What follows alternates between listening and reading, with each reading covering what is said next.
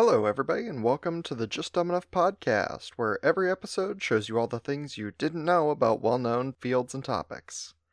Are you having an amazing day? Are you doing it on purpose? If not, you'd better give it some thought after today's episode with my special guest, Preston Brown. Preston is a speaker, entrepreneur, and multiple eight figure business owner specializing in disruptive innovation and profitably scaling companies. You may also recognize him from his TikTok account where he posts daily videos to more than 135,000 followers. Preston has, at last evaluation, 15 successful operating businesses with gross revenues of over $184 million. Though, as you'll soon hear, he informed me during the show that both of those numbers have increased. He is an expert in finance, business, and real estate and has directly advised hundreds of CEOs and entrepreneurs on how to grow and scale their companies. Let's all get rich enough to actually help people.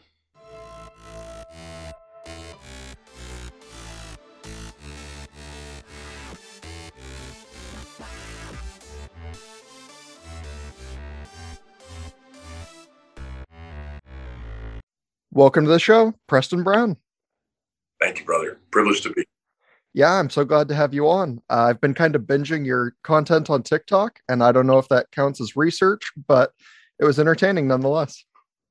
Well, the information age is uh, over, brother. I mean, that exists sometimes in selling, but uh, if you want to do marketing, the entertainment. So I'm glad that it's entertaining. That's that's that's good to hear.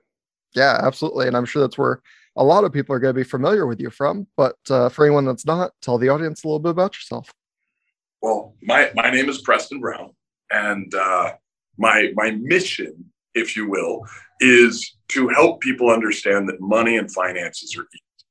I'm a 39 year old entrepreneur in El Paso, Texas, which is a secondary market. It's not a Dallas or a Houston. And I did 184 million dollars in revenue in 2020. We did more in 2021. My accountant's not giving me all the exact numbers yet, but we did 184 million dollars with significant profit margin through COVID. And that's not significant necessarily, or it's not insignificant if you have one business, but I didn't have one business. I had 13 businesses at that time. I have 18 businesses now. So with 13 companies, all of them went up in different industries. In fact, in 2021, I launched a travel agency during COVID and was so successful with bringing in new clients, millionaires, billionaires, what we're putting on magical events for during COVID that I triggered beat Tony Robbins. I triggered Tony Robbins. We got lawsuit letters from. I think they realized it was wrong. We settled it, thank God, and that's all over. But man, talk about one of the best compliments of my life. And all of it, brother, was through creating a formula for business, a simple formula that anyone can use that makes doing business easy. That's crazy. I mean, I did not know that you'd launched like a travel business during a, a shutdown kind of a year when did all this get started? Like, when did you start just going out for yourself? Um, uh, so like the entrepreneurship journey. Sure. I was an employee. Uh, You know, it all probably started when I was very young. Origin story, if you want, around money. When I was seven or eight years old, I grew up poor in a trailer park in Texas, a suburb of El Paso. And my father wanted to be the breadwinner of the family. Met my mother. He was hardworking guy. My mother was a teacher, government worker, and my my father wanted to be the breadwinner. He wanted to make more money, and so he opened his own business. Didn't understand billing. Didn't understand pricing his product. Didn't understand any of that stuff. He was a genius. He was a member of Mensa, the high IQ organization, which I don't know if I qualify for that, but. Uh, he, he was a member of Mensa, probably one of the smartest men I've ever met, but he could never figure out money. And he opened his business and he went to work 12, sometimes 15 hours a day working. And he didn't know how to build, didn't know how to collect, didn't know how to price his product. Well, invariably, you know what happens. You know where this story goes. My mom loses her job one day, and my dad is not billing, is not pricing correctly, is not collecting. And uh, the fight happens. One of those big cast iron frying pans gets thrown at the wall of the trailer home, sticks in the little cardboard wall falls down. I'm like seven. I don't know what's going on, but my dad is my hero. And my mom tells him these words. She says, Go collect what you're owed, or you're not a man. And for me, I didn't understand it, but I knew it was bad. I'd never seen him fight. And I got to be the charity piece. I got to sit in the passenger seat of his old truck. We drove up to a house not far from where I live now, actually. And uh, my dad went in and asked a man he'd done a lot of work for for money. And I, I my dad was like six foot four. He was the high school. He, he ran the touchdown at his high school football game. He banged the prom queen on the dance floor at prom in high school. This guy's a badass. Like I'm watching him talk to this guy. He's probably five foot nine. My dad's six foot four. He could kill him with a napkin. And I'm sitting there and I'm listening, and I'm watching my dad, who's just massive, powerful man, start by asking, go to pleading, go to begging. And I remembered my mom's words while we're sitting there. And it's the first time for me that I'd ever felt the emotion of hatred. Because I realized that this man had leverage over my father. And I realized money was much more powerful than what most people realize it is. My dad compromised that day. He took a fraction of what he was owed, a fraction. We drove to the store and I had a box of ramen noodles. I will always be triggered by ramen noodles. I will not buy that shit for my kids because there was a box of ramen noodles back when they were like eight cents a, box, uh, a little thing sitting on my lap. My dad brought home groceries and he saved his relationship with my mom and he went out and compromised his dreams and got a job the next week and shut down his business. And I felt hatred for the first time because I knew that man killed my dad's dream. I mean, realistically, my dad killed his own dreams, but for me, it, it, it triggered me because my dad didn't know how to succeed. And because he didn't know how to succeed, he didn't know simple rules, simple steps he never got to live his dreams. I mean, life is four things, brother. It's faith, family, fitness, finance. Okay. These things may not be the same thing, but if progress is happiness, they're tethered to one another. Here was my dad, put an anchor on finance. Where's he going? Fucking nowhere. And and some people have that with you know family. Like if you're in the middle of a divorce, stop trying to make more money, solve your fucking problems, move on, right? And uh, that triggered me, and I, I decided I would never allow money. My God, I would never let anybody control me with money. And and I, you know, I through the years became a very corporate son of a bitch. I mastered business. I mastered formulas. I mastered cause and effect. And uh, you know, I was the guy that I didn't give a shit. I would fire you. I was the person. I was the business guy nobody would like. Okay, until uh, 2019 when my father passed away. My hero passed. He was this like I had two mentors. I had David Karam, one mentor, and David Brown, another mentor. David Karam, massively conservative, right wing. David Brown, left wing Democrat. Like, I mean, look, I'm not political. Poly means multiple, ticks means blood sucking arachnids. It's a root word, right? But my dad's this loving guy, this heart centered guy. My mentor's this business guy. I'm, I'm literally a tale of two Davids. I'm learning from both of them. And, and I'm like, okay, well, where does this go? And then my dad died. unlike everything else in business, unlike everything else that's cause and effect that you can solve, I found the first problem I couldn't solve. And my dad, who is the greatest teacher of lessons, he taught me how to work hard. He taught me how to show up. He taught me how to care. He taught me how to add value. And then he showed me that there's problems relating to money that you cannot fix. I couldn't make my mom feel better. I couldn't make my sister and brother feel better. I couldn't make myself feel better. And, and that showed me that love is the meaning of life. It's not money money's a tool no different than a hammer. Like you know if you want success in business everybody says oh you know money is the root of all evil. Well that's a stupid comment. Money's not the root of all evil. Loving money may be the root of all evil but you know if you hate money you're just as stupid as if you love money right? Like that's like hating a hammer or hating a chair. I'm gonna hate that fucking chair. I'm not gonna sit at the table. That's stupid. You should have less angry reactions towards insignificant things right? But when you have these tools and when you properly use them you can change lives. And so through the years, I became this entrepreneur with like seven operational companies, one robbing Peter to pay Paul to feed the other. And I developed a formula for business three goals, four things you measure, six things you can change. That's it. My wife in her makeup drawer, by the way, has 150 things changed. Okay. Complexity is seductive, not productive. Productivity gets you paid, seductivity gets you fucked. And in business, we don't want to get fucked. Fun there, it's not fun in business. Okay. And uh, this formula was so easy and so simple, and it was just a filter for problems that I dump problems in the top. They'd filter out. I know what to do. I do that shit, and my business is booming. And then I got asked questions. People that I was doing well. They're like, "Hey," and then people said, "Oh, you're good at coaching. You're good at you know helping me figure out where my crisis is. Can you help me?" So I started doing it. That turned into demand, where now I have a travel and coaching company where we do seminars and teach business for the world's elite We've launched a new coaching company where I do group coaching for hundreds of people every day. And we're just changing people's lives in the way that they look at finance. So that's where it all started, brother. And that's a, a wild story, you know, from a, a box of ramen noodles to over a dozen businesses turning out a heavy profit. Yeah. You want to have quality problems. Let me tell you a problem I'm facing now. I have to go find a CJ2 plus twin engine jet airplane help me with taxes that I'm going to have to pay this year. I have to. If I don't find the airplane, I can't maximize tax write offs. I'm going to give more money to the government than I should. Well, do you want that problem or do you want the problem of, hey, I'm not earning enough money? I want people to have better problems. Problems are gifts. If you don't have problems, your life's fucking boring. If you don't have problems, you'll find them. You'll create them. We need problems. We need challenges, but why not good problems? I used to have a problem of there's not enough money. Now I have a problem there's too much money. And if I don't figure out how to not pay taxes, I can't go open new businesses. I can't go create new jobs. I can't go do this.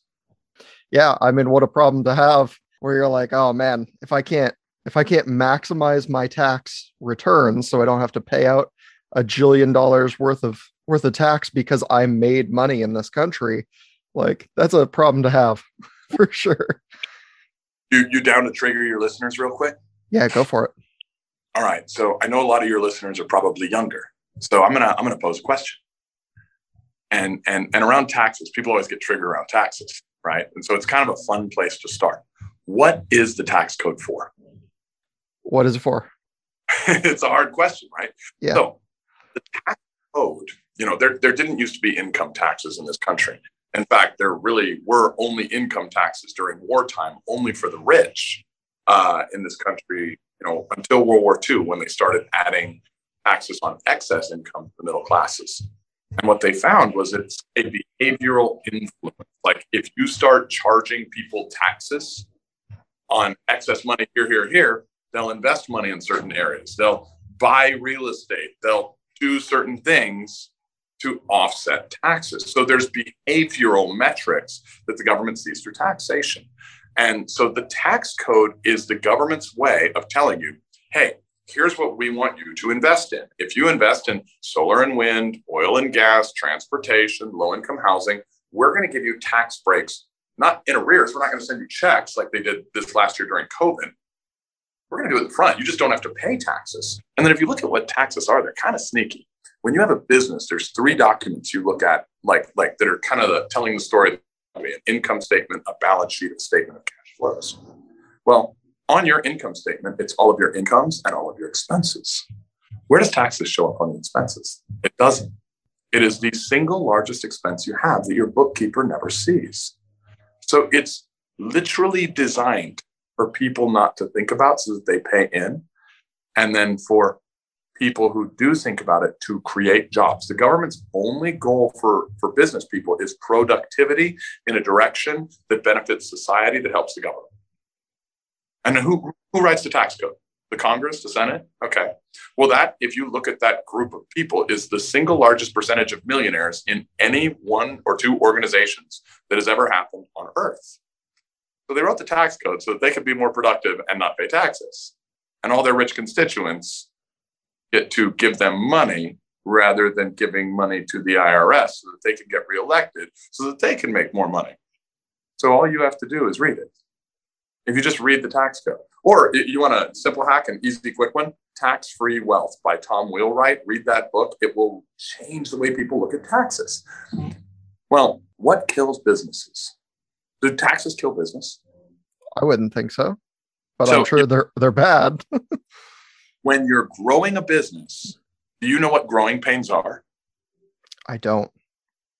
It's when you don't understand that a growing pain is your business got bigger, but the resources weren't there to support the larger company. So you need to invest in new resources, which means you have to expense more money to build something new within your company to create structure, organization, a firm, right? We call it an organization, not a disorganization. We call it a firm, not a limp. Okay. So if we're looking at a business that way, a growing pain is hey, there's not enough resources to support the new size. If you have a plate that can handle 10 pounds of food and you put 20 pounds of food on it, is stuff going to be falling off the sides? Yes, you've got to invest in a bigger plate, right? So, no differently, you have to invest in your business. Well, what makes the rich rich? They invest in assets. What makes the middle class the middle class? They invest in savings. What makes the poor poor? They spend their money. So spend their money, save their money, invest their money. When the rich go out and say, okay, I have a business, I'm going to go buy four trucks, those four trucks gave them a tax write off. If they finance the trucks, they can still write off 100% of the truck. So watch this. Say you buy a million dollars worth of trucks. You put 200,000 down. You write off the whole million. You would have paid 400,000 in taxes, but instead you took 200,000 out of your pocket and you saved $200,000. So if you're growing a business, you'll have 60% generally of additional expenses, and then you got to give the government 40%. If you don't use tax advantages when growing a business, your business dies because you don't have the money to eat. The tax code is designed to teach you how to be productive, to reward you for productivity so that you can grow a business so that you can be free. That's what it's designed for. Everybody thinks it's designed to take money to support the government. But when's the last time that the government lived within its revenue? They, it has nothing to do with you giving them money. They can pay for things. They'll just borrow it from themselves or from the future or from our children. The tax code's there to condition your behaviors a business owner. Does that make sense? Yeah, it does. Uh, and it sounds kind of like a uh, a self feeding machine. I mean, it's it's wild. I was talking to a guy a couple episodes back who invests entirely in property. So he has, uh, you know, just income. I think he manages something like sixty five hundred different uh, rental properties, and so he's like, I don't pay taxes. He's like, if if you're paying taxes, like you're not paying attention. He said i looked at the tax code and it's enormous but there's like two pages in there that you know my finance guy needs to actually be aware of so that he can write off all of the expenses that i have on each property every year and i still keep making money so he's like if you're paying taxes you're just not doing it right if you get into business you must figure out ways to invest a strong percentage of your revenue. Okay. Of the revenue that would be income, you must invest a strong percentage of that, which will lower your tax burden. And by the way, the government makes more money if you lower your tax burden when you go into business. Did you know that? I did not. More money taxing employees, taxing self employed people, taxing sales, taxing property. I mean, if that rich guy goes out and creates a hundred new jobs, they're going to make more money on those 100 new jobs than they ever would have on the rich guy. The skill of creating productivity is far more valued in this country, regardless of what the political elites say. Okay. Like, I don't like Democrats, I like Republicans. I mean, you know, there's two ways to pain, right? Ignorance is one way to pain. That's like, hey, I don't know that's going to hurt me. And then I do it and then it hurts me and hopefully I learn. But if I don't, now we have a new way to pain. Hey, I know that's going to hurt me. I'm still going to do it anyway. And I get pain. That one's called stupidity. You have ignorance and stupidity. These are the only two ways towards pain. So, politician, politics, Democrats, stupid. Republicans, stupid. What are they interested in? Power. They're going to go out and say, oh, the rich don't pay their fair share. Okay, well, did you know the top, you know, 10% of the population income wise paid 89.8% of the taxes? Hmm. So did the rich pay their fair share? I mean, fucking 90%. Is is that fair? 10% paid 90%? Like what what what do we really want? The bottom 50% literally didn't pay anything. The middle class paid very little. The top 10% paid 90%. So it's not whether somebody pays their fair share or not. It's let's go create political narrative to get people angry. And that's why taxes is something we shouldn't talk about. Let me tell you what, if you want to be successful, and this is one thing I want your listeners to do, go talk about the shit everybody tells you not to. Go talk about the shit everybody tells you not to. What is different about us as individuals should be what bonds us. We learn from each other's uniquenesses. Instead of bonding, we've created a society where our differences create bondage. We are, and bondage, if you want to look at the word, I'm not talking about late night porno. I'm talking about fucking slavery. Everybody is like, locked in this slavery of hating one another because we're different. Oh, if you're poor, hate rich people. Oh, if you're black, hate white people because they're not white anymore. We're privileged now, brother. I mean, come on. That's racism based on skin color. No different than Anybody saying anybody is bad because of anything different about any anything is, is a negative. Our political elites go out and tell us to all hate each other instead of telling us to listen to each other, telling us to learn from each other. Why? So they can get power. So let's just go right back to the tax code there. Why not listen about it? Why not learn about it? Why not pay attention instead of paying taxes? Yeah, it definitely Crazy. makes definitely makes sense. It's a simple uh a simple road to hoe, so to speak, where it's like, hey, we gave you a good success guide here, and then you let everyone distract you from it, and now you don't realize that it's sitting right in front of you. Do you want to know how you get people into business? Because I'd love for your young audience to. Yeah, absolutely. All right. So if every every business guru out there, and I completely disagree with all these gurus. You've probably heard this. Have you heard you've got to hustle your way to success? Yeah, of course, the rise and grind. Yeah, fucking lie. It's absolute bullshit. It's there to sell tickets. It's there to sell coaching packages. I do not need you to come coach with me. You can if you want. Like, I will give you all of the information to anyone that asks free. I'll give you a bunch of documents. You plug those into your business. You can have it all for fucking free. If you want me to coach you, that's fine too. But that's the personal trainer, not the gym. The gym should be free. Pay the trainer because you're using their time, but the gym should be fucking free. All of these guys go out and they create this spin. They're like the politicians of the business world. Are, are you married? You ever dated anyone? I am married, yeah. You're married. Okay. So so me, I'm a married guy, right? When my wife walks into the room in a bikini or lingerie, I'm not like, oh man, I got to fucking hustle. I better find a way to step up to this. I'm just passionate. I'm excited about the situation. I'm in love with her. She looks good. And I don't have to think about hustling, right? Passion is cause, hustle is effect. If you want someone to get into business, to be successful in business, what they need to do is find a problem they are passionate about solving. If there's a problem they are passionate about solving, yes, the hustle will get them there, but only because they're passionate enough to never feel like they're working. If my wife walks in in lingerie, there's never a point after what's about to happen that I'm like, God, I worked so fucking hard. I fucking love that work. It's the labor of love. The labor of love is something you would do for free. When you are paid to do shit you would do for free, then you have the amount of hustle necessary. You won't burn out. You won't pour from an empty cup. You won't run out of steam. That is how you get somebody into business. Does that make sense? Yeah, it does. And I love it because it's the you know the old adage where you're like if you do something you love, you'll never work a day in your life. You know, you're just enjoying yourself. And that's when I started doing this podcast is I was like, oh, you know, there's somebody out there that'll that'll make a show where every day is with a different guest and they, you know, you can just learn something different without hearing a bunch of repeating information. And then it turns out no one did it. And so I was like, all right, I guess I'm buying a mic. I guess I gotta go, I gotta go talk to some people and figure it out. And success leaves clues, brother. So if a business there to solve a problem, and we know that to get into business, all you have to do is find a passionate thing, a, a problem you're passionate about solving, right?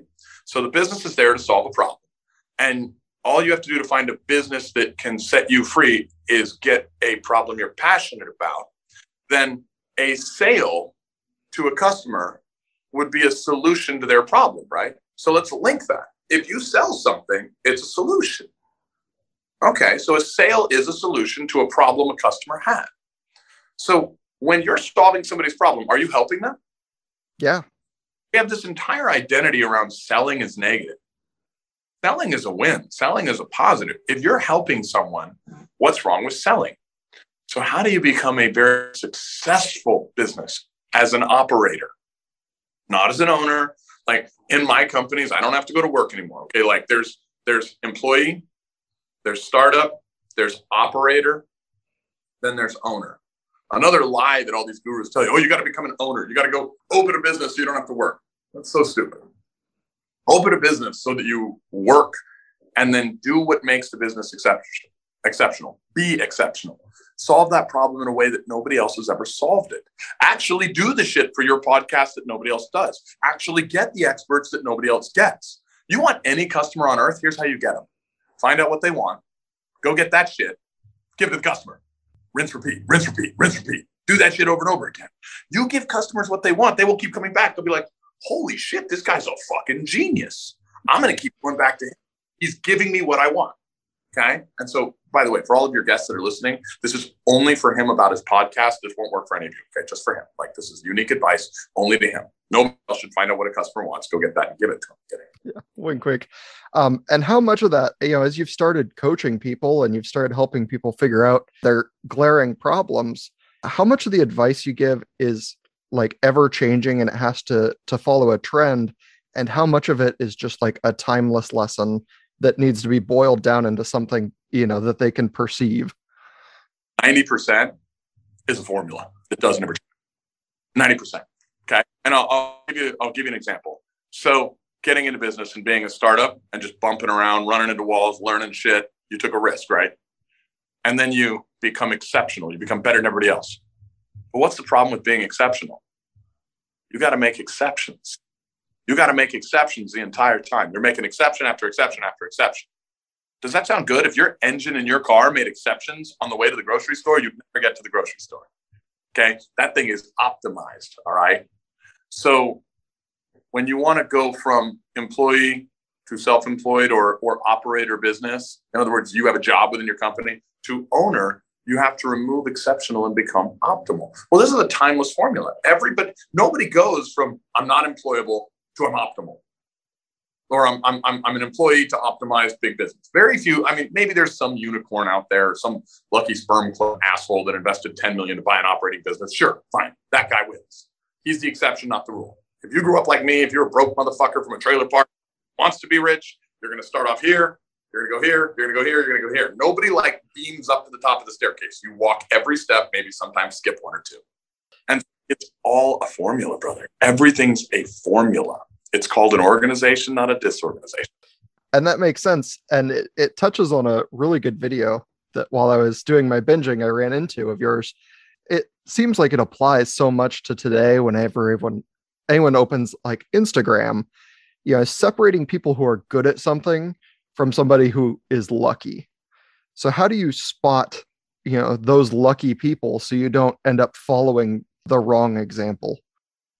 So this is a time old lesson. And, you know, it's actually a biblical lesson. If you're religious, you know, take it as biblical. And if you're not religious, ignore the fact that it's biblical too and just use it because it's right.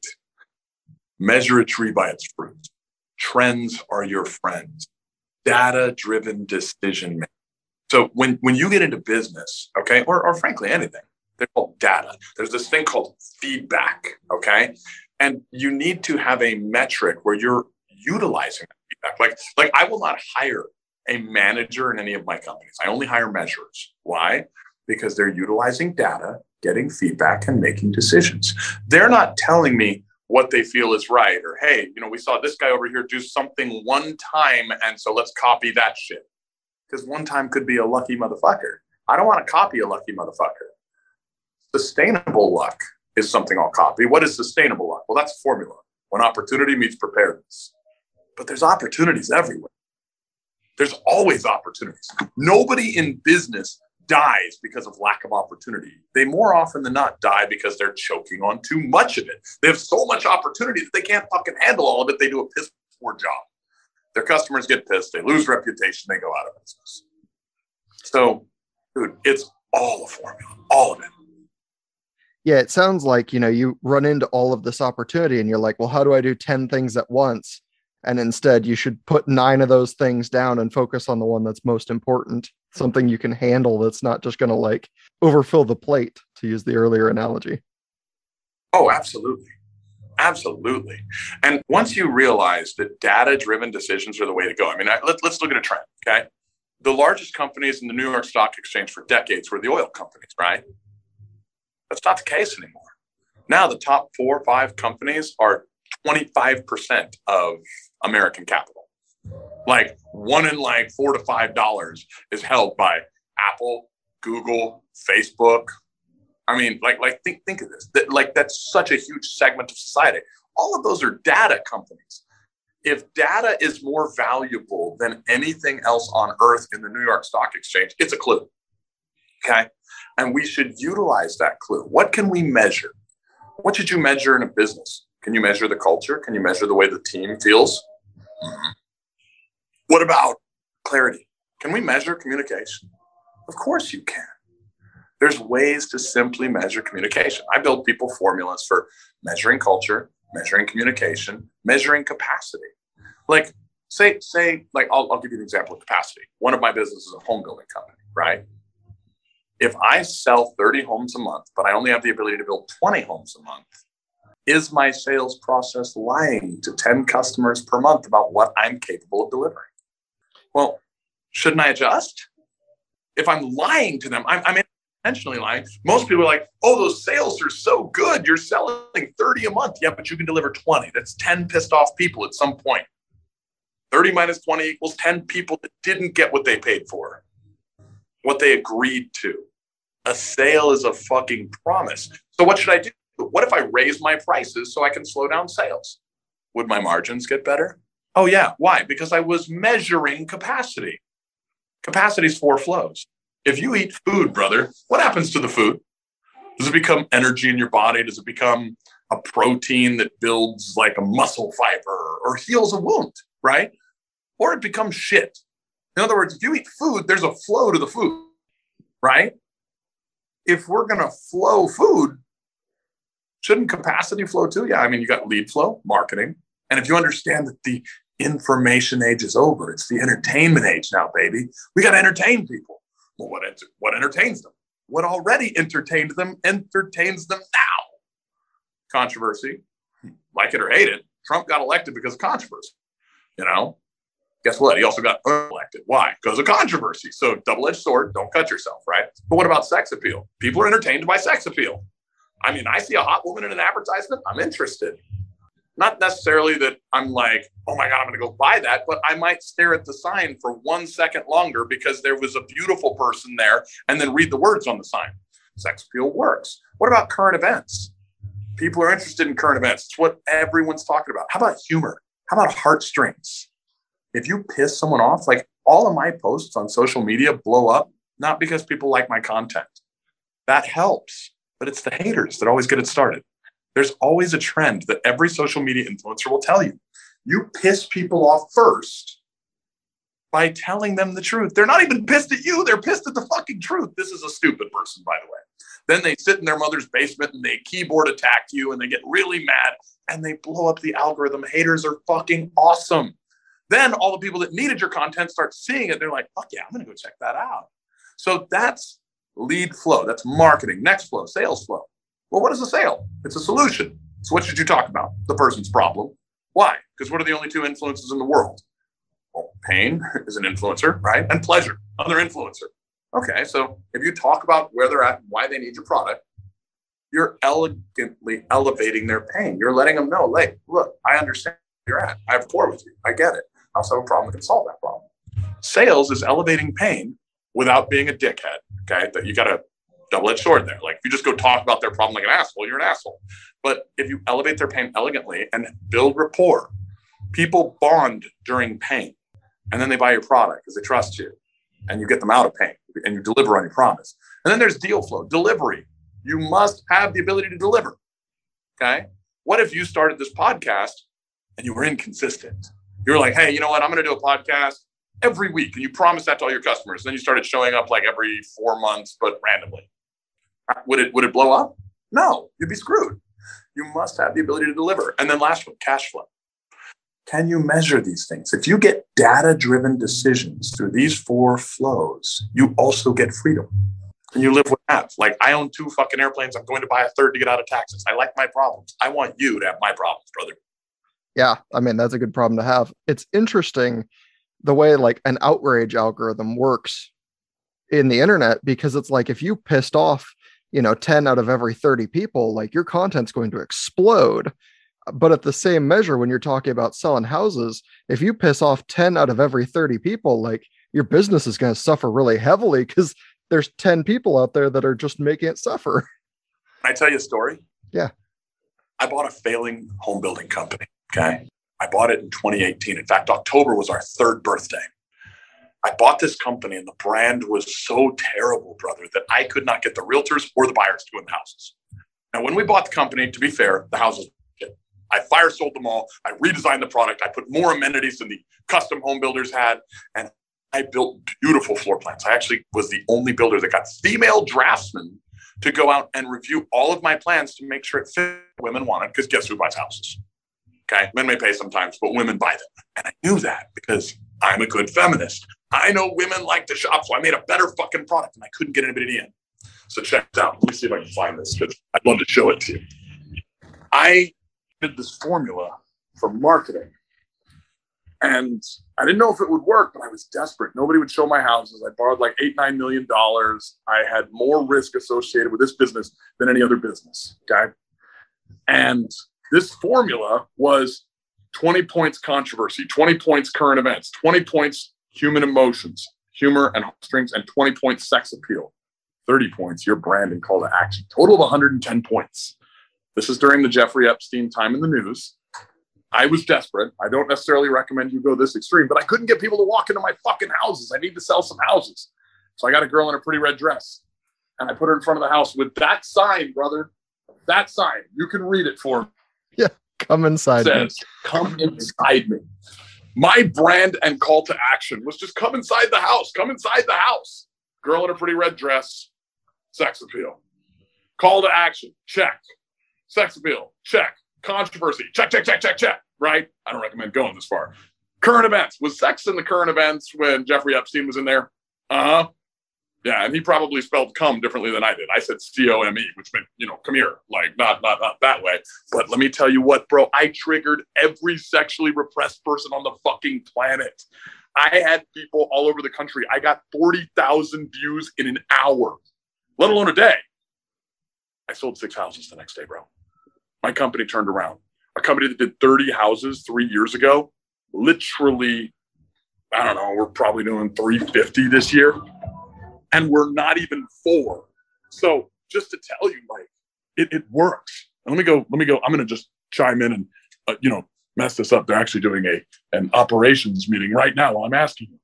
What will you pay me from Zia Homes, our baby company, this year, Viviana? This is my CEO for you. What would you pay me? Is it 10 million, 15 million? What are what are you going to cut me a check for at the end of the year? Uh, I think it was probably be about 13.5, somewhere around there. Brand new baby company using a marketing grading scale. Every single one of your listeners on here just got a $13.5 million net income lesson for free because you had me on your podcast. Yeah. And see, that's why I bring in great guests because they bring that value. Marketing grading scale, man. Don't be worried about pissing people off with this one caveat. You're telling the truth and you're authentic and you have a genuine mission. If those three things are true, don't worry about pissing people off because some people need to be pissed off. It's the only way they feel anything, it's the only emotion they know how to feel. They're not living on purpose. Yeah. And it's like with that sign, you know, is it like controversial or is it technically trigger some people? Sure, maybe but at its base level, is it wrong on any level? Like, no, it's a house and we want you to come in and check it out. So it's like you can be mad all you want, but it's you're just wrong. yeah.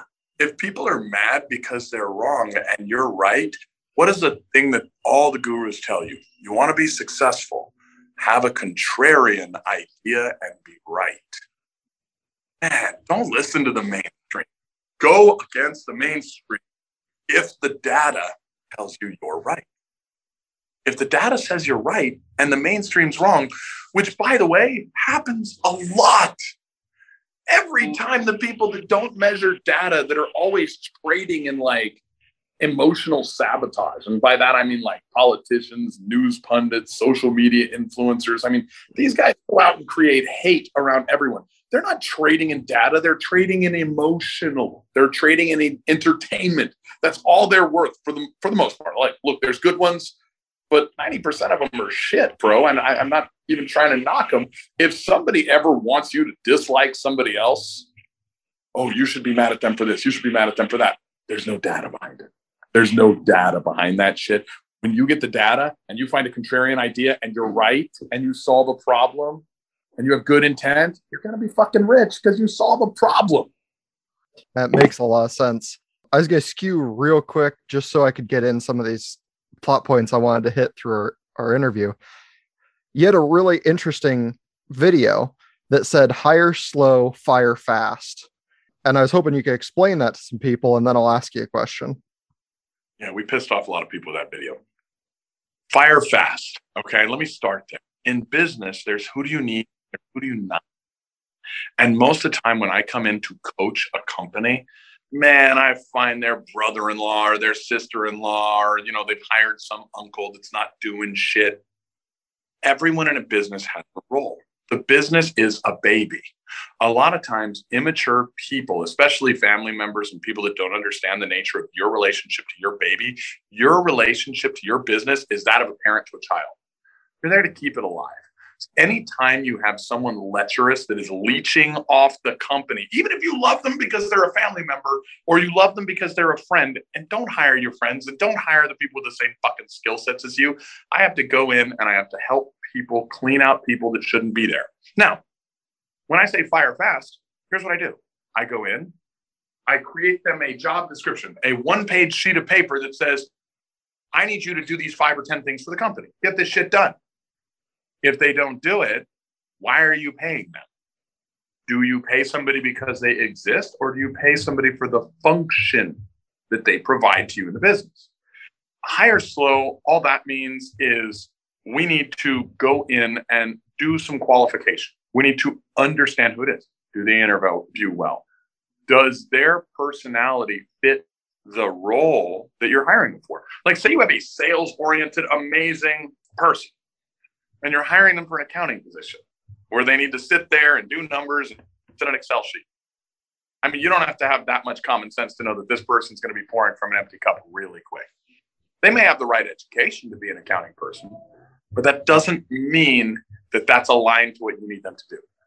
Now, if they went out and opened an accounting firm and sold all these other people to come work for them and like became the sales division for the accounting firm while somebody else was crunching the numbers, that's probably the perfect person for a sales position to get an accounting company more clients. But it's not a position for somebody to do your sales. I highly recommend go out and look into DISC, the DISC models. Okay. Go out and look into Wonderlic software. It's amazing. Like it tells you this person will fit this role. So hire slow, it doesn't mean like hire slow. It means like, hey, you know what? make sure the person aligns to the role. Okay. And then fire fast. What is your culture? Let, us let's, let's look at what culture is. What makes up culture in a business? The first four letters of culture, by the way, is cult. Well, what is a cult? It's a fucking organization with a mission, right? You can have the weird cults like the David Koresh in Waco, Texas, or you can have a business cult. What's a business cult? Hey, we solve a problem for somebody. We make money. If you're a landscaping business, people have dirty landscaping, you clean it you cut the tree. Like you make their yards look better. What business are you really in? You're in the business of beautifying houses. Think about it. Your culture is about that. You cultivate their landscaping. Okay. Cultivate means get shit done. So, organization with mission, like remove the trigger from the word. Now, what are the foundations of culture? Safety. How do you create safety? The leader goes first. The leader goes first, no different than the tip of the spear goes first and everything behind that tip of the spear is safe. So safety can only be created through the leader being dangerous enough to go first and fucking lead. Two, what's next? Production. You need to produce something. You're going to produce a lot of things for a few people or a few things for a lot of people. There's nothing wrong with either one. You got to pick what you're doing. What's next? Quality. People want to be involved in doing something good. They want to be involved in helping. They want to be involved in quality, right? What else? transparency, mission, vision, values. Where are we going? What's our mission? Who do we serve? Do I have a long term position with this company, which goes back to safety, which relates to production, which relates to quality? Do I feel safe here? And last one, tribal triggers. Do you know what a tribal trigger is, by the way? I don't. Well, let me show you something. I'm sitting in my office, and behind me, I have this room where in, in the middle of the office, look what I can do. I can crank the fucking music. Music is a tribal trigger. There's all sorts of tribal triggers. If you go to a sports game, somebody holds up that one hand, that finger, whatever it is, that's a tribal trigger. It's things that are identified by the group, by the cult that is cultivating the thing that solves the problem for the customer. Well, do you know how powerful of a tribal trigger music is? When humans emerged as a species, Homo sapiens sapien, what we are, there was this other species called Neanderthal man. Neanderthal man was bigger, stronger, faster, smarter. In other words, they could have killed us with a napkin. You know how we emerged as the dominant species? Tribal triggers. Our campfires had music. We had lutes. We had flutes. They sat down. They intermated with our women and our men. We bred them out of existence. We are the dominant species on this planet because they loved music. We are here because of fucking music. What are the tribal triggers in your culture? What binds everybody? What bonds everybody? And so let's go back to your initial question, which was all around hire, slow, fire, fast. If you have somebody that cripples culture, and culture is the foundation of your company, like say you've got your brother-in-law in your culture, and he's this narcissistic asshole that doesn't do anything and plays blame game all the time and makes everybody else feel bad. Does anybody feel like they're going to advance in your company? Do they feel like you're a leader? No, it's because you're too much of a pussy to even handle that problem to create an environment where they can all work and be safe and advance and have a long-term future. You're not dangerous. You're a pansy. You're weak. Get rid of that person. Honor the people that honor you. That's what I mean by hire, slow, fire fast. Yeah. I like it. And just because you're, interestingly enough, you're the second person in a row who's brought up disc assessments. What's your disc assessment score? Like, where do you sit? Uh, so changes. Okay? I am a high D, high I at this point, but I used to be a high C. Okay. And I would go into high I, high D adaptively, but I was a high C and and kind of a lower I normally, and which which is weird. So uh, in the last decade, I've changed, but but so is my life and so is my mission, and I believe because of that, this can change. Or maybe if somebody disagrees, maybe I'm emotionally, and and and now I've, I don't care. I don't care what it is. that's my journey.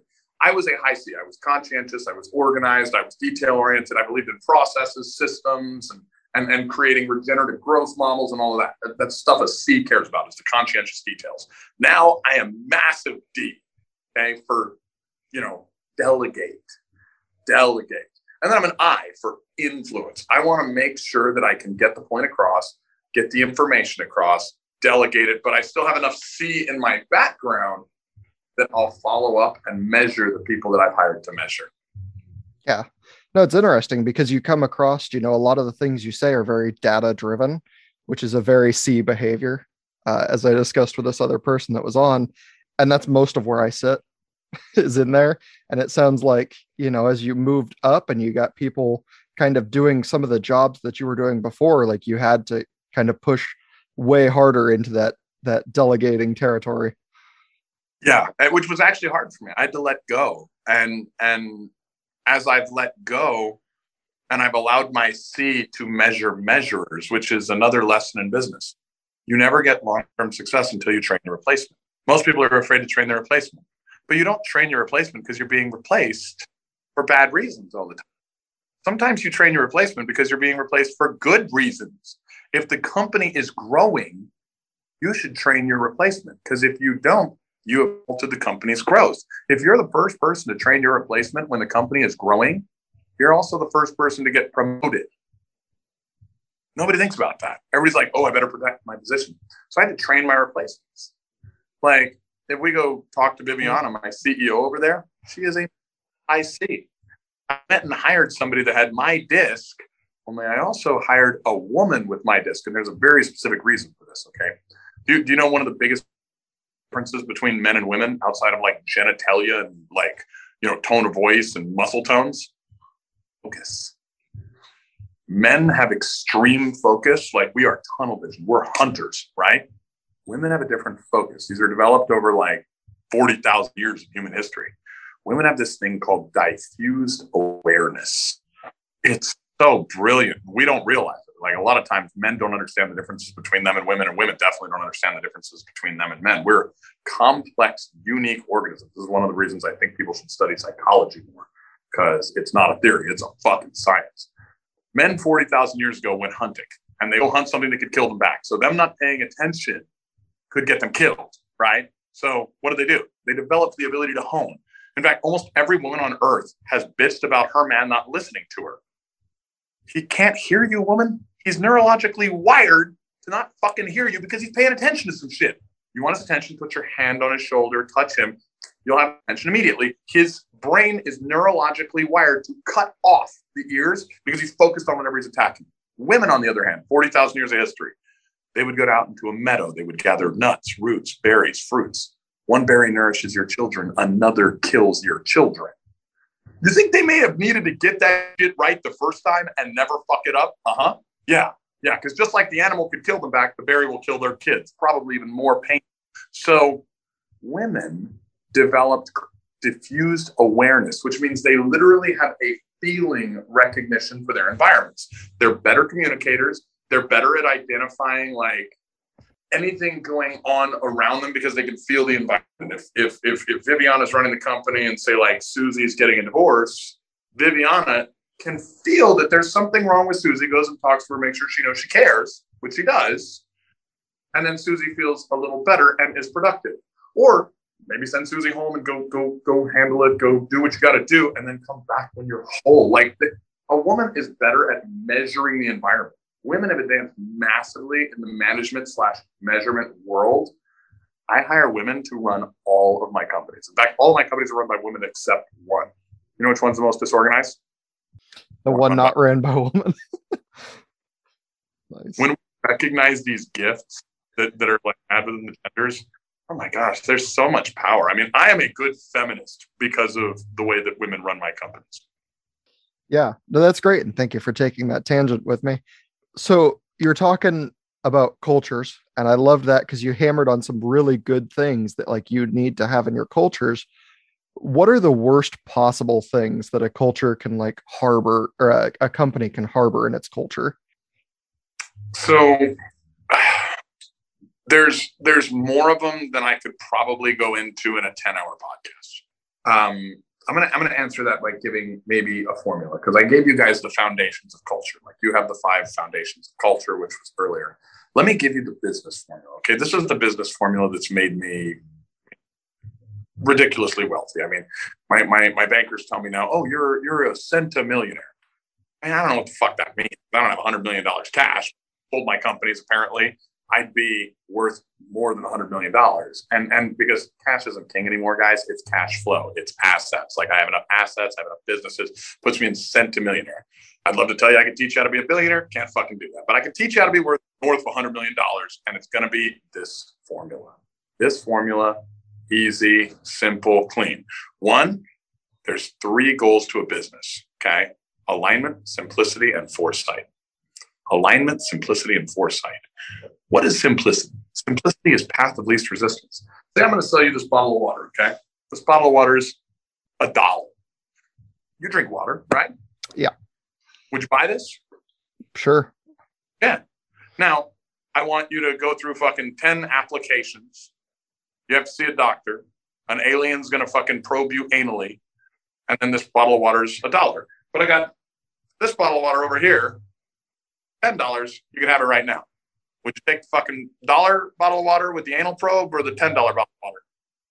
I mean, I guess it depends on the day I'm having, but uh, most times ten dollars. So simplicity is path of least resistance. Every everybody at some point is going to be like, "Fuck it, man! I just just give me my problem solved now. I don't want to deal with complexity." So simplicity is critical in a business. Alignment. Does your your your team fit your customers' needs? Okay, like here's the best way to explain alignment. What does everyone in a business want?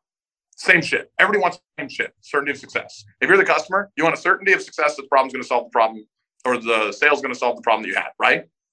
The owner wants certainty of success that business is going to work, the employees are going to do their job, the customer is going to be served, and he's going to get paid, right? The employees want a certainty of success they're going to have a compelling place to work, and they want to get a paycheck for the work they do. Everybody wants the same fucking shit, certainty of success. So alignment is critical. Alignment and simplicity are what I call the twin sisters of optimization optimization, not organization, optimization, not exceptional optimization. Okay. Being exceptional helps you refine who you are.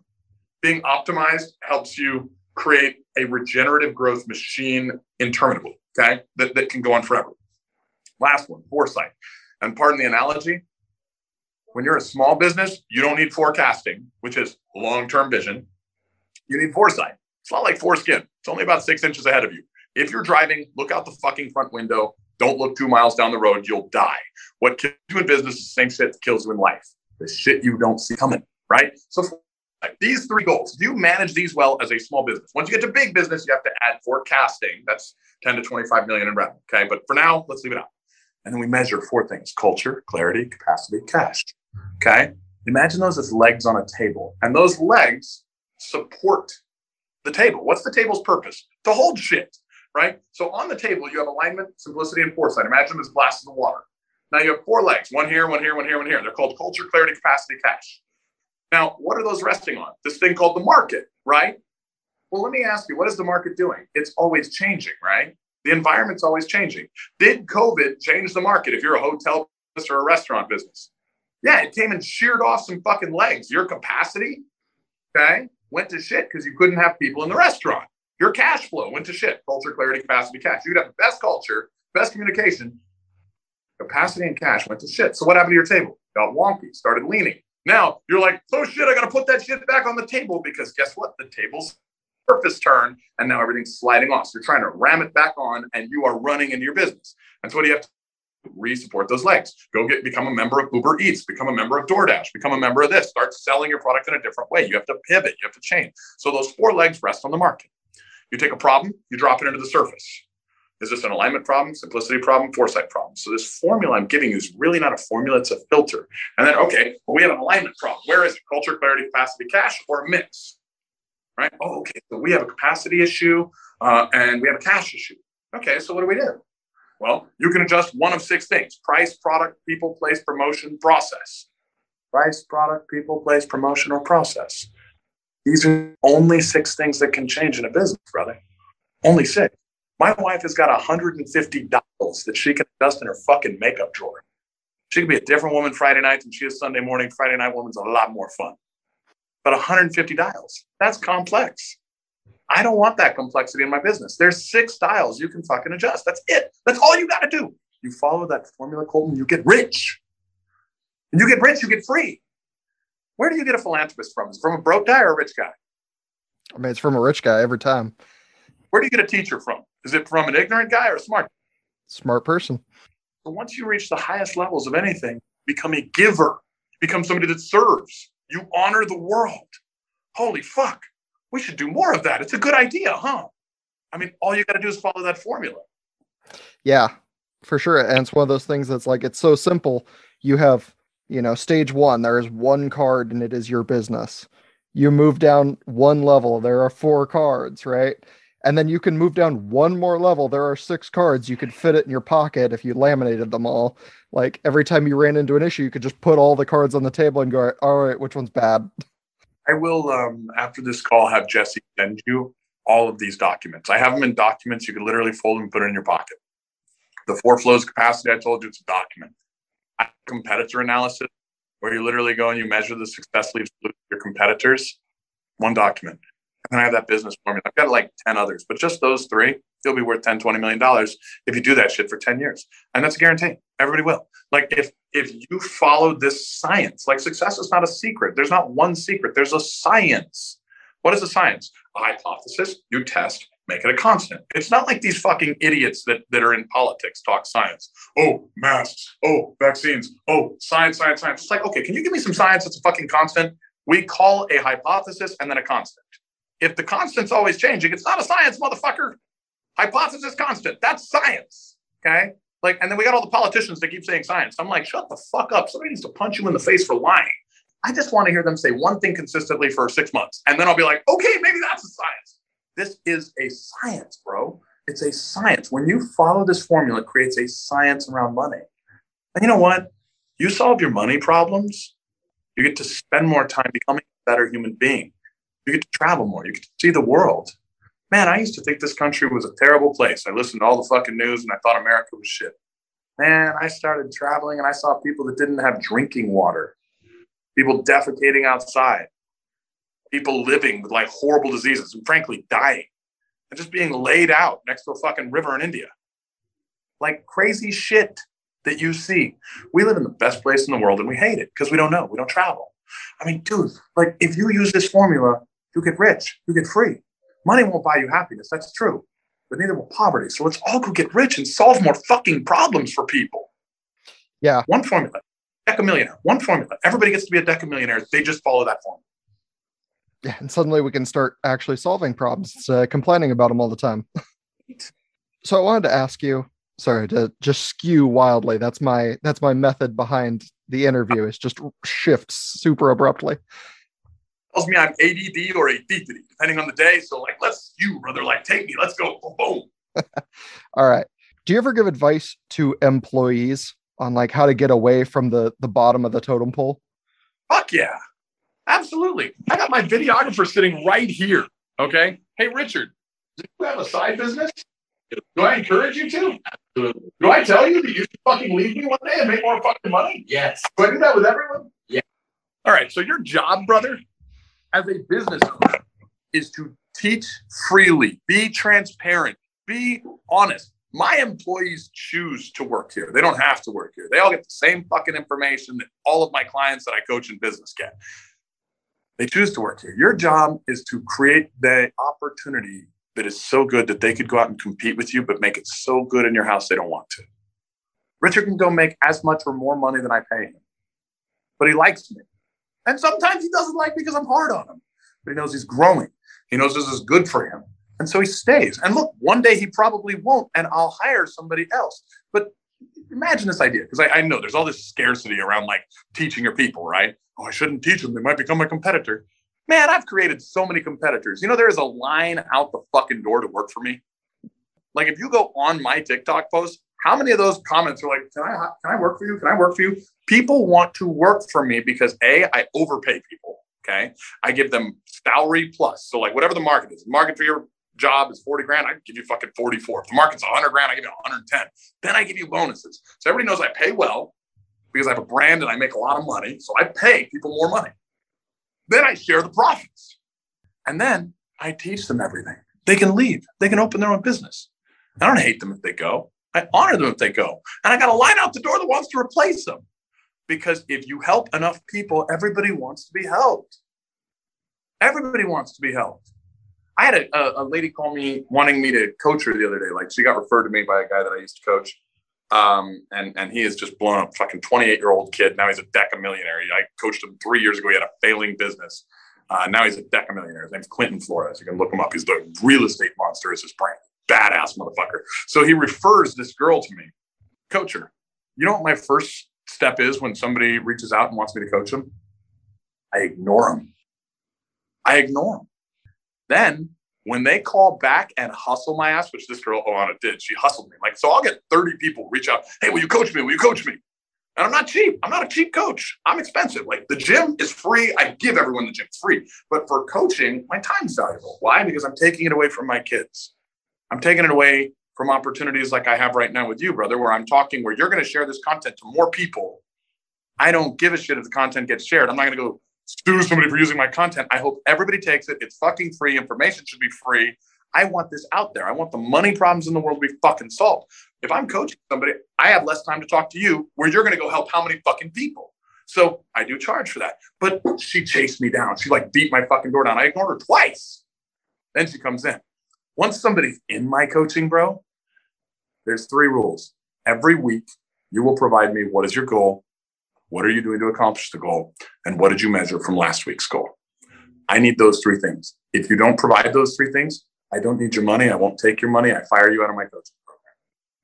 I only coach winners. We've created a culture of fucking gangsters. They're badasses. And everybody in the coaching goes up, up, up, up, up. Everyone, everyone. And the losers get thrown out. Why? Because they're choosing that. Everything needs to be that way. You be transparent with everybody, bro. My my employees get the same shit as my coaching clients. Hey, Richard, do I ever hard on you if you don't deliver exactly what I want? Yes. When I'm paying you an income, what do I expect from the income? The job I was paid to do. Outcome gives you an income. Me paying you is not paying you because I love you. I do love you, but that's not what I fucking paid. I paid for an outcome. If you went to a car dealership and bought a fucking car, guess what? You wanted an outcome. You wanted some shit to drive. Richard is more expensive than a fucking car. I want an outcome. Now, do I love him? Yeah, I love him as my brother. But giving someone money and loving someone is not the same shit. He's got to give me an outcome for the income I give him. It's trade. No, it makes perfect sense. And it's great to see, you know, someone like you have this this place where they can actually build, you know, a supportive network where you're like, hey, I do support my employees and I treat them very well, but they're going to work their ass off for me, you know, that kind And of thing. did- Because there's a lot of places where, you know, you can go to work, and I won't name any of them because I worked for some of them, where it's like, no matter what you put into it, you're just stuck in this position because they're like, well, if I treat him, he's going to replace me. And I can't, I got to make sure I keep him at the bottom Yeah. and that sucks to run into because i mean i think the only uh, i mean you're the guy with all the knowledge but i feel like the only thing you can do is just get out you know, you got to get out of the employee. You got to get out. I mean, your salary is the amount of money you took to give up on your dreams and build mine. It's the bribe. Richard's sitting right here hearing me say that too. I say that in front of every fucking person I work with. Now, Richard, you get glorious bonuses, right? Like, I mean, he just got a bonus check. He's he's a videographer, by the way. Like the market for a videographer in El Paso is like, you know, probably 35 grand. Okay. He just got a bonus check, not his fucking salary, a bonus check, because I give him bonuses based on what he's doing on my social media for $12,500 this month. So, I mean, he ain't hurting. He made a lot of fucking money. His bonus, which his salary is better than market, his bonus is fantastic. So, is he looking to jump right now? No, he's going to ride me up and open his own business. I'm fucking excited for him. No issue with if he ever chooses to leave. Everyone should be successful. Success is independently defined. I have employees that may want to just be my employee forever. They have no financial goals. They they can make twenty five hundred a month doing secretarial work and then get a bonus of another fifteen grand a year doing that. Like so, I mean, shit, they're making forty five grand a year being a secretary, right? Not terrible in El Paso, where the median income is like thirty five grand, or when you're making forty five as a one one individual. And and so but they just want to stay. They don't ever want to open a business. They don't want the risk. That's okay too, but you should give people choices. You give people the truth and you let them go where their heart desires. And if somebody has a financial goal, some people don't, and that's okay. And some people do. Okay. There's different people in the world. Nobody's wrong. But if somebody does and you withhold their opportunity, you take away what should be a God given right by hiding information you're preventing them from living on purpose for your scarcity. Do you know what living on purpose is, bro? what's that Would you ever choose to be angry? no Would you ever choose to be depressed? no Then why are you sometimes? yeah that's a good point Everyone, right? But the, if you start understanding the idea of living on purpose and you give yourself true information, true data, you know, I'll, I'll, I'll tell you a story real quick. We can go into living on purpose, kind of segue out of business a little bit and into psychology because psychology matters to business. I was at a seminar one time, and this is a week and a half after my father passed away. I'd never lost anyone. I didn't know what loss was. I'd never had a problem that big that I couldn't solve. I was watching The Walking Dead at the time, and I remember thinking frequently, I felt more empty inside than the zombies on that TV show looked. I, I, would never lost anyone. I'm sitting at this seminar, and the speaker is talking to a young lady a few seats away from me. She's lost someone, okay? Like just like me, she's lost someone. And he says, um, You're not suffering in the fact, you're suffering in the perception of the fact. And I wrote it down, but I didn't understand what it meant. So he clarified. A week and a half after my father passes, he clarified for her. He said, You're not suffering because they're gone. You're suffering because you expect them to still be. Bro, I wrote down expectations are the mother of all suffering.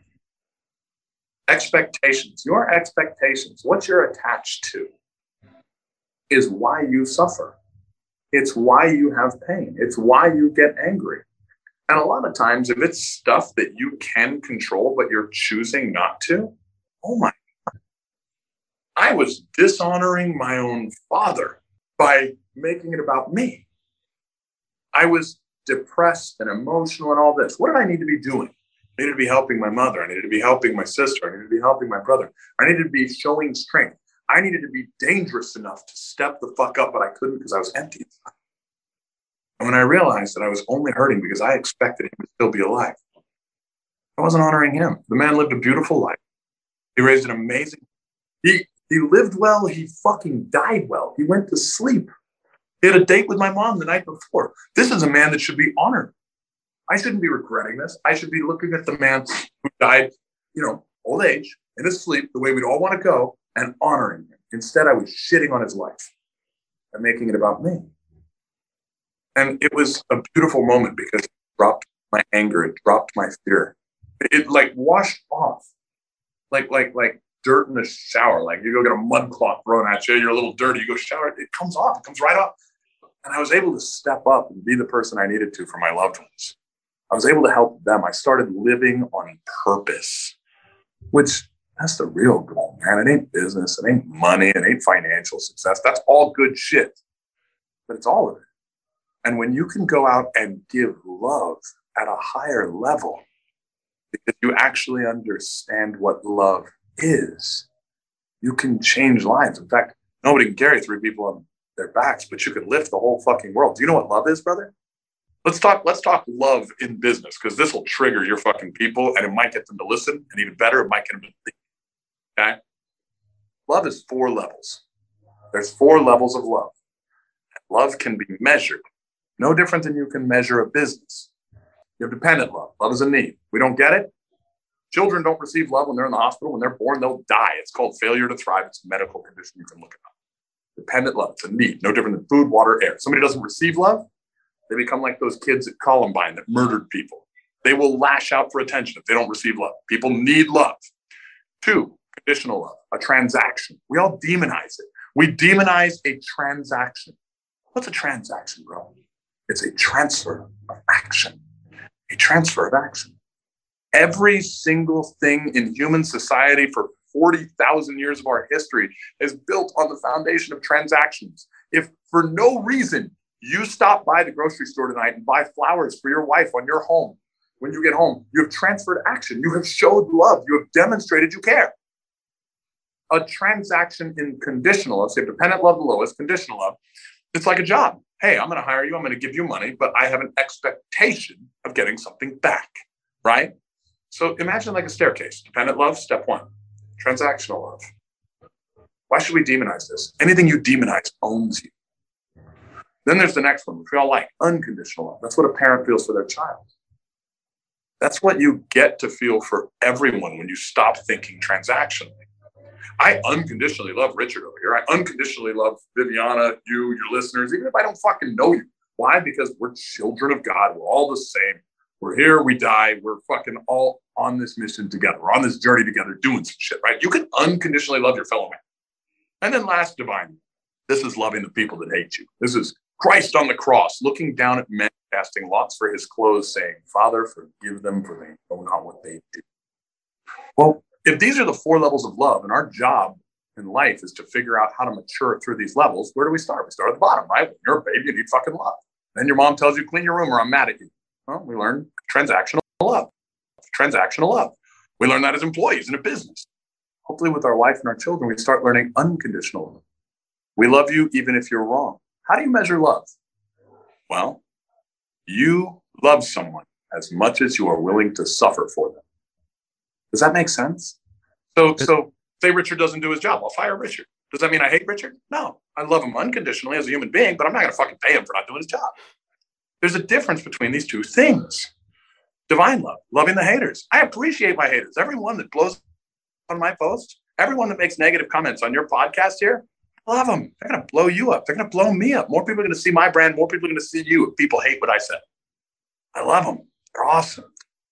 So you also got to look for paradoxes. Paradoxes show you truth. There's a love paradox. In fact, there's a God paradox. Can God create a rock so big he couldn't lift it? Trick question. But then you look at it can God die? Well, no, but if you're Christian, he did for your sins. Weird, huh? So, anywhere where there's a paradox, there's truth. There's a love paradox. And the love paradox is if you show love unconditionally and they reciprocate, You've gone from a line to a circle. A circle has no end. You have a relationship. You sail together. Do they have to reciprocate? Are you expecting reciprocate? No. Unconditional love is an offer, a transfer of action with no expectation of reciprocation. But when they do reciprocate, you have a relationship. So the paradox is you need reciprocation. You need the reciprocation to create a bond and a long term relationship. But what if we implied this with our customers? What if we implied this with our marriages? Fuck, the divorce rate would go down, your customer satisfaction would go through the roof. People don't understand this shit. But you know what? When I said faith, family, fitness, finance, if family is love and love expressed, that kind of relates to finance if we're going to work with people and we want to treat them decently, right? We should honor them. I know I've gone like way off on a tangent, but you you're you're a smart guy and I can see that you're registering. So like normally I wouldn't go that deep on a fucking podcast, but fuck it, it's fun. No, I think it's good, and I think it's like I love to hear the the tangent and exactly where it goes. And the beautiful thing about this is it's recorded. If people don't understand it, they can just come back and listen to it again. Yeah. like, hey, just because I pick it up in the moment doesn't mean you have to rewind it. You know, a couple minutes, listen to it again. it's pretty easy. It's right there for you, and it always will be. So yeah, no, it's good, and it's one of those that you're like, you know, you can love those people and respect those people and not be willing to like take a bullet for your hater, you know? That same level, you're like, I understand that there is a separation and it doesn't mean I have to, you know, hate this person and their existence. I just don't need to support them. Exactly right. That's beautiful. And uh, I think it's a great, great segment to like, you know, I have some some nonsense that I was like, I could push through some of this but I think that's an amazing takeaway. And I always like to end with a really good takeaway. And one of the things I really enjoyed about listening to some of your stuff is that your advice comes with a reading list. You're like, hey, if you want to be successful, despite, you know, whatever other information is out there, here's three good places to start. How do you like, you know, if you want to read, these are three books that made a major impact on me or the way I think, or the way that you're going to see the market if you're opening a business so I'd love for you to plug those as well. Um, and and and the ones that I put on on TikTok, I do believe in those, but I'm going to give you three new ones if that's okay. Ooh, I love it. Two new ones. Okay. Well, I, I, I'm going to give you a couple. I'm going to give you a couple. They might be new, they might be similar, but I think the ones I put on TikTok was Think and Grow Rich, the 10x Rule, and um, Keith Cunningham's book, which was The Road Less Stupid. That's what I put on TikTok. Massively impactful. There's a couple others that I would like to also plug though, because some of my favorites this year. One, who not how. Everybody gets into the tyranny of how. You need to figure out who you need in your business. Who do you need? Who do you not need? You get the right who. It's not about what you pay them. Okay. You can pay them all the money in the world. They'll make you more. The best who's find a way to pay their salary first and make you rich. Who do you need? Who not how. Brilliant book. Um, another book, The Goal by Eli Goldratt. Okay. And I mean, shoot, man, his information on capacity, the theory of constraints. I mean, what's funny is I've always taught the four flows of capacity. I learned my own four flows at a higher level reading his book. Okay. I love the way it's presented in my four flows. Like I didn't move away from the way I presented it. But his theory of constraints is still to this day taught in colleges at business school. And he was a business guy. Okay. So that book, from a capacity standpoint, genius, love it. And then Tax Free Wealth by Tom Wheelwright. Because the other books that I recommended first, they'll get you into business. They'll make you a creator. You know, they'll they'll create success on that level. Like, how do you grow a flower? You know, here's a here's a fun analogy that I love to use. You grow a flower by taking wannabe flower, seed, shove it into a deep pile of shit, call it fertilizer if we like to be politically correct, or also called liars. That's what political correctness is. You shove a seed into a pile of shit. You shove a seed into a problem. Who wants to be buried in shit? Problems are gifts. Add water. Water is life. And then it grows.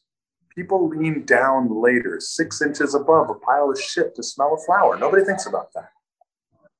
But those first three books, the ones on TikTok, they'll get you into the soil. They'll create the problems and the growth and the opportunity for the seed to become the flower. The next three books give you the ability to take that flower and seed an entire garden because there's getting rich and there's snitch. And if you love your children or your wife more than you love the IRS, you'll read those next three books and you'll go out and you'll create opportunities for everyone because of what you're creating.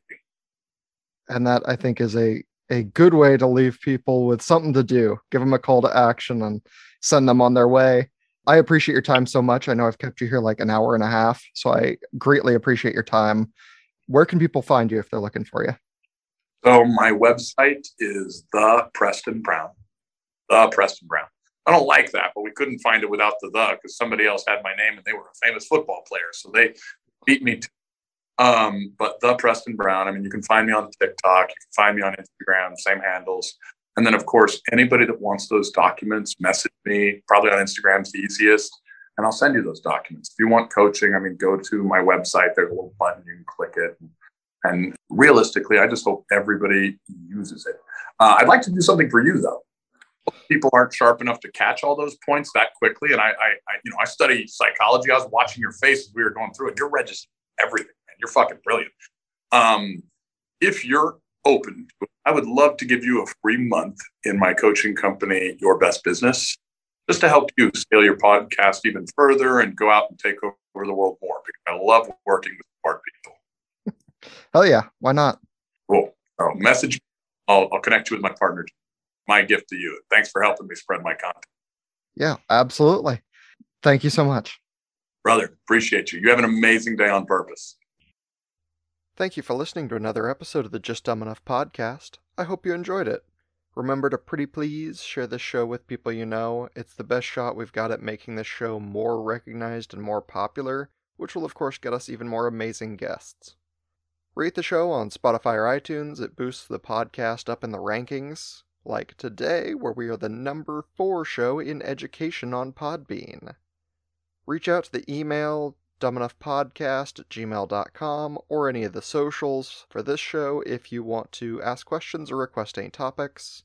Plans for Austin, Texas in mid February are still being finalized, but I'm hoping for the 9th through the 16th if I can swing it. Also, Atlanta, Georgia, 10th to the 14th. Come hang out in either place if you're nearby. I enjoyed my previous trips and hanging out with the listeners in Florida and Nolans. Alright, I'm gonna try and do a drum roll with my hands and my desk today since I'm too short on time to learn digital music programs for now. And the leaderboard for January finalizes with the following Number 1, the United States. Losing ground every day to my now more than 50 countries internationally. Number 2, the United Kingdom gaining some huge traction towards number one. Number three, Canada, and a big thanks to my Canadians fans who reached out recently. It's always so cool to hear from fans, especially when it's like an entirely different country than where I live. That's crazy to me, and I love it. Number four, like a dark horse in the night, Germany, rocketing to the top of the list from seemingly nowhere.